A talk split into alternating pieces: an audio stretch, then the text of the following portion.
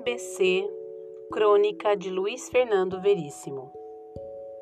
Quando a gente aprende a ler, as letras nos livros são grandes. Nas cartilhas, pelo menos nas cartilhas do meu tempo, as letras eram enormes.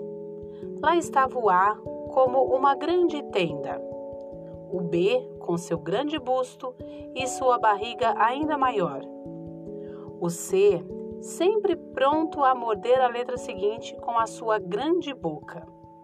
O D, com seu ar próspero de grão-senhor, etc. Até o Z, que sempre me parecia estar olhando para trás. Talvez porque não se convencesse que era a última letra do alfabeto e quisesse certificar-se de que atrás não vinha mais nenhuma. As letras eram grandes, claro, para que decorássemos a sua forma não precisavam ser tão grandes. Que eu me lembre, minha visão na época era perfeita. Nunca mais foi tão boa. E, no entanto, os livros infantis eram impressos com letras graúdas e entrelinhas generosas. E as palavras eram curtas, para não cansar a vista. À medida que a gente ia crescendo, as letras iam diminuindo e as palavras aumentando.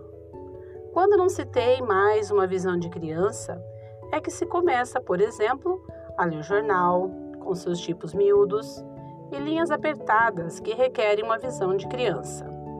Na época em que começamos a prestar atenção em coisas como notas de pé de página, bulas de remédio e subcláusulas de contrato, já não temos mais metade da visão perfeita que tínhamos na infância e esbanjávamos nas bolas da Lulu e no corre-corre do Faísca. Chegamos à idade de ler grossos volumes em corpo 6, quando só temos olhos para as letras gigantescas, coloridas e cercadas de muito branco dos livros infantis. Quanto mais cansada a vista, mais exigem dela. Alguns recorrem à lente de aumento para se seccionar as grandes palavras em manejáveis monossílabos infantis. E para restituir as letras a sua individualidade soberana como tinham na infância. De tanto ler palavras, nunca mais reparamos nas letras. E de tanto ler frases, nunca mais notamos as palavras com todo o seu mistério. Por exemplo, pode haver palavra mais estranha do que esdrúxulo? É uma palavra, sei lá, esdrúxula? Ainda bem que nunca aparecia nas leituras de infância, senão teria nos desanimado. Na verdade, acho que as crianças deviam aprender a ler nos livros de Hegel e em longos tratados de metafísica.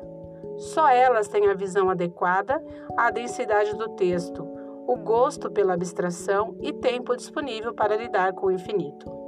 E na velhice, com a sabedoria acumulada numa vida de leituras, com as letras ficando progressivamente maiores à medida que nossos olhos se cansavam, estaríamos então prontos para enfrentar o conceito básico de que vovô vê a uva e viva o vovô.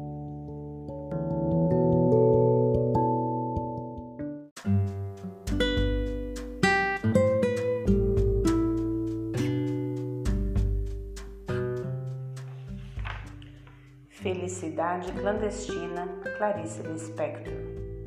Ela era gorda, baixa, sardenta e de cabelos excessivamente crespos, meio arruivados.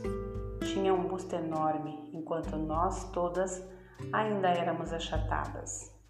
Mas possuía o que qualquer criança devoradora de histórias gostaria de ter: um pai dono de livraria.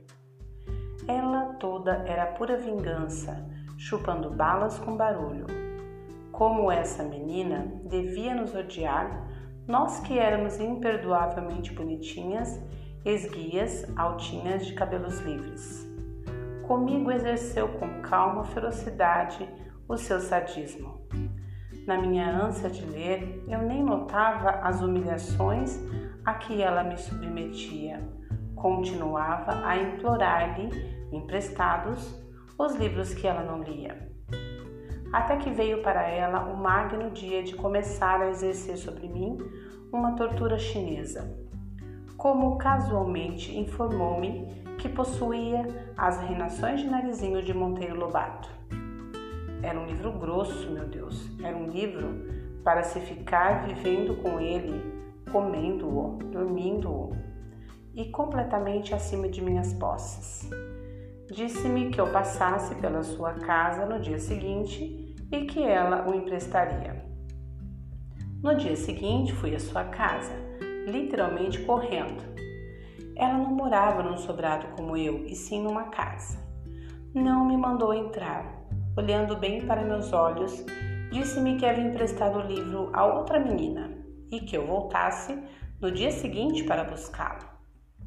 Boca aberta, saí devagar, mas em breve a esperança de novo me tomava toda e eu recomeçava na rua a andar pulando, que era o meu modo estranho de andar pelas ruas de Recife.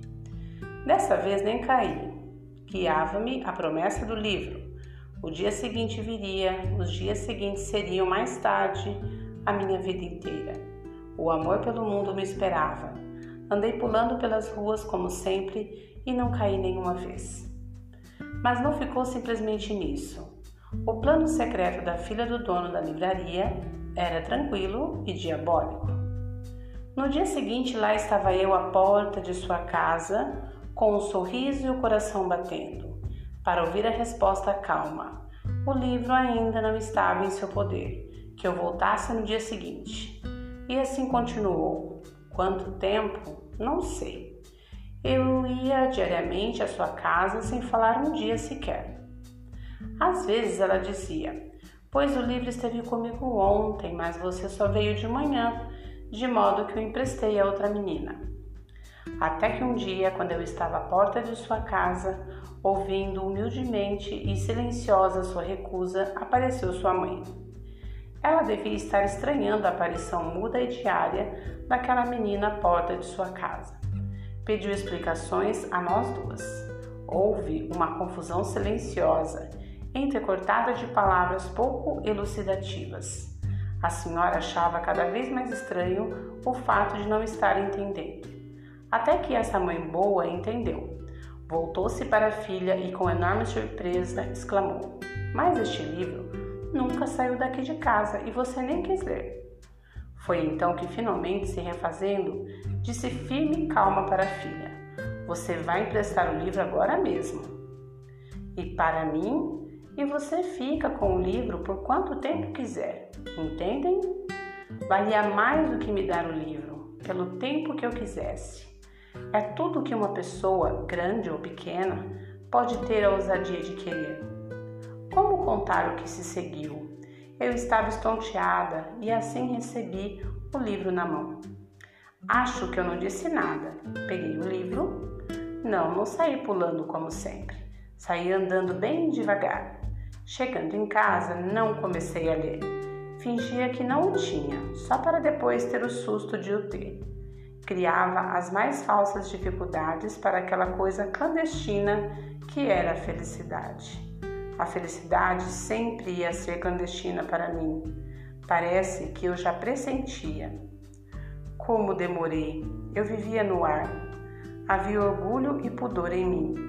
Eu era uma rainha delicada.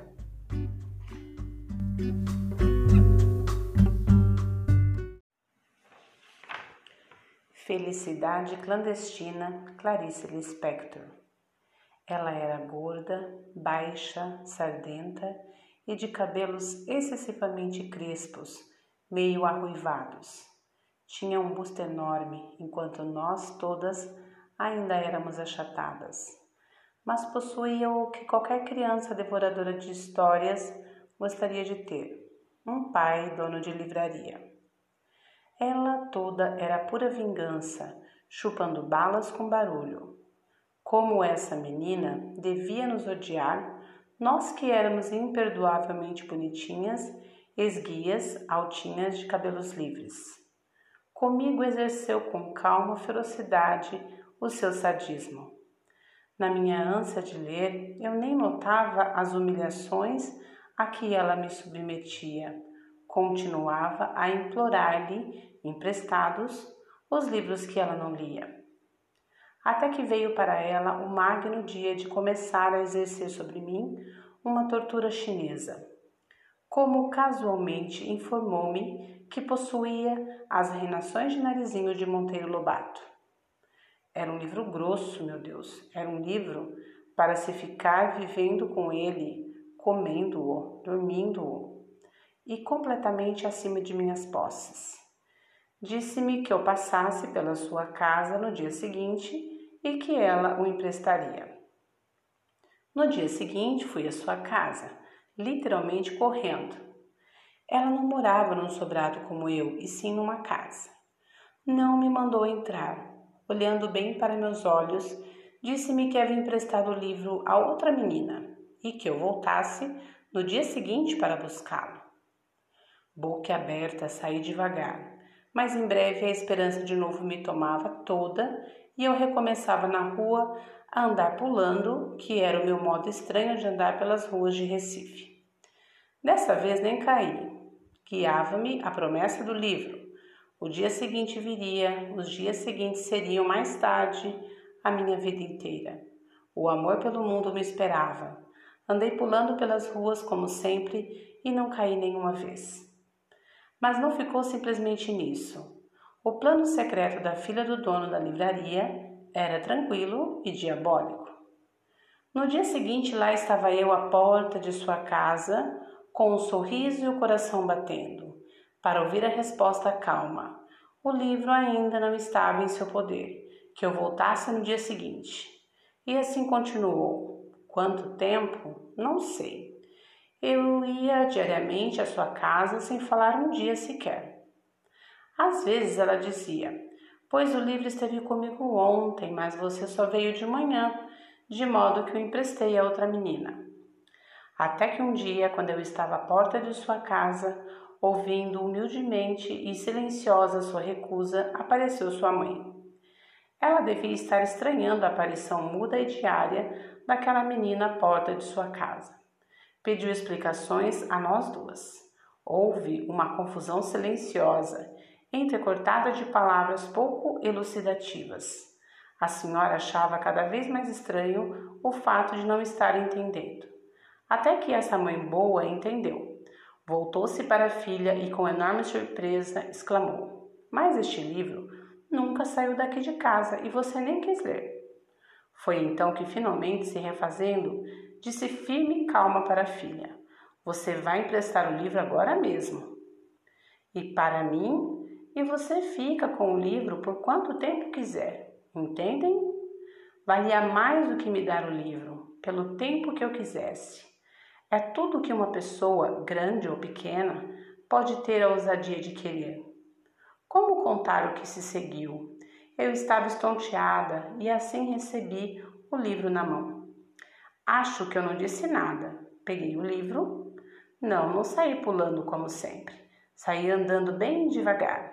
Chegando em casa, não comecei a ler. Fingia que não o tinha, só para depois ter o susto de o ter. Criava as mais falsas dificuldades para aquela coisa clandestina que era a felicidade. A felicidade sempre ia ser clandestina para mim. Parece que eu já pressentia. Como demorei! Eu vivia no ar. Havia orgulho e pudor em mim. Eu era uma rainha delicada.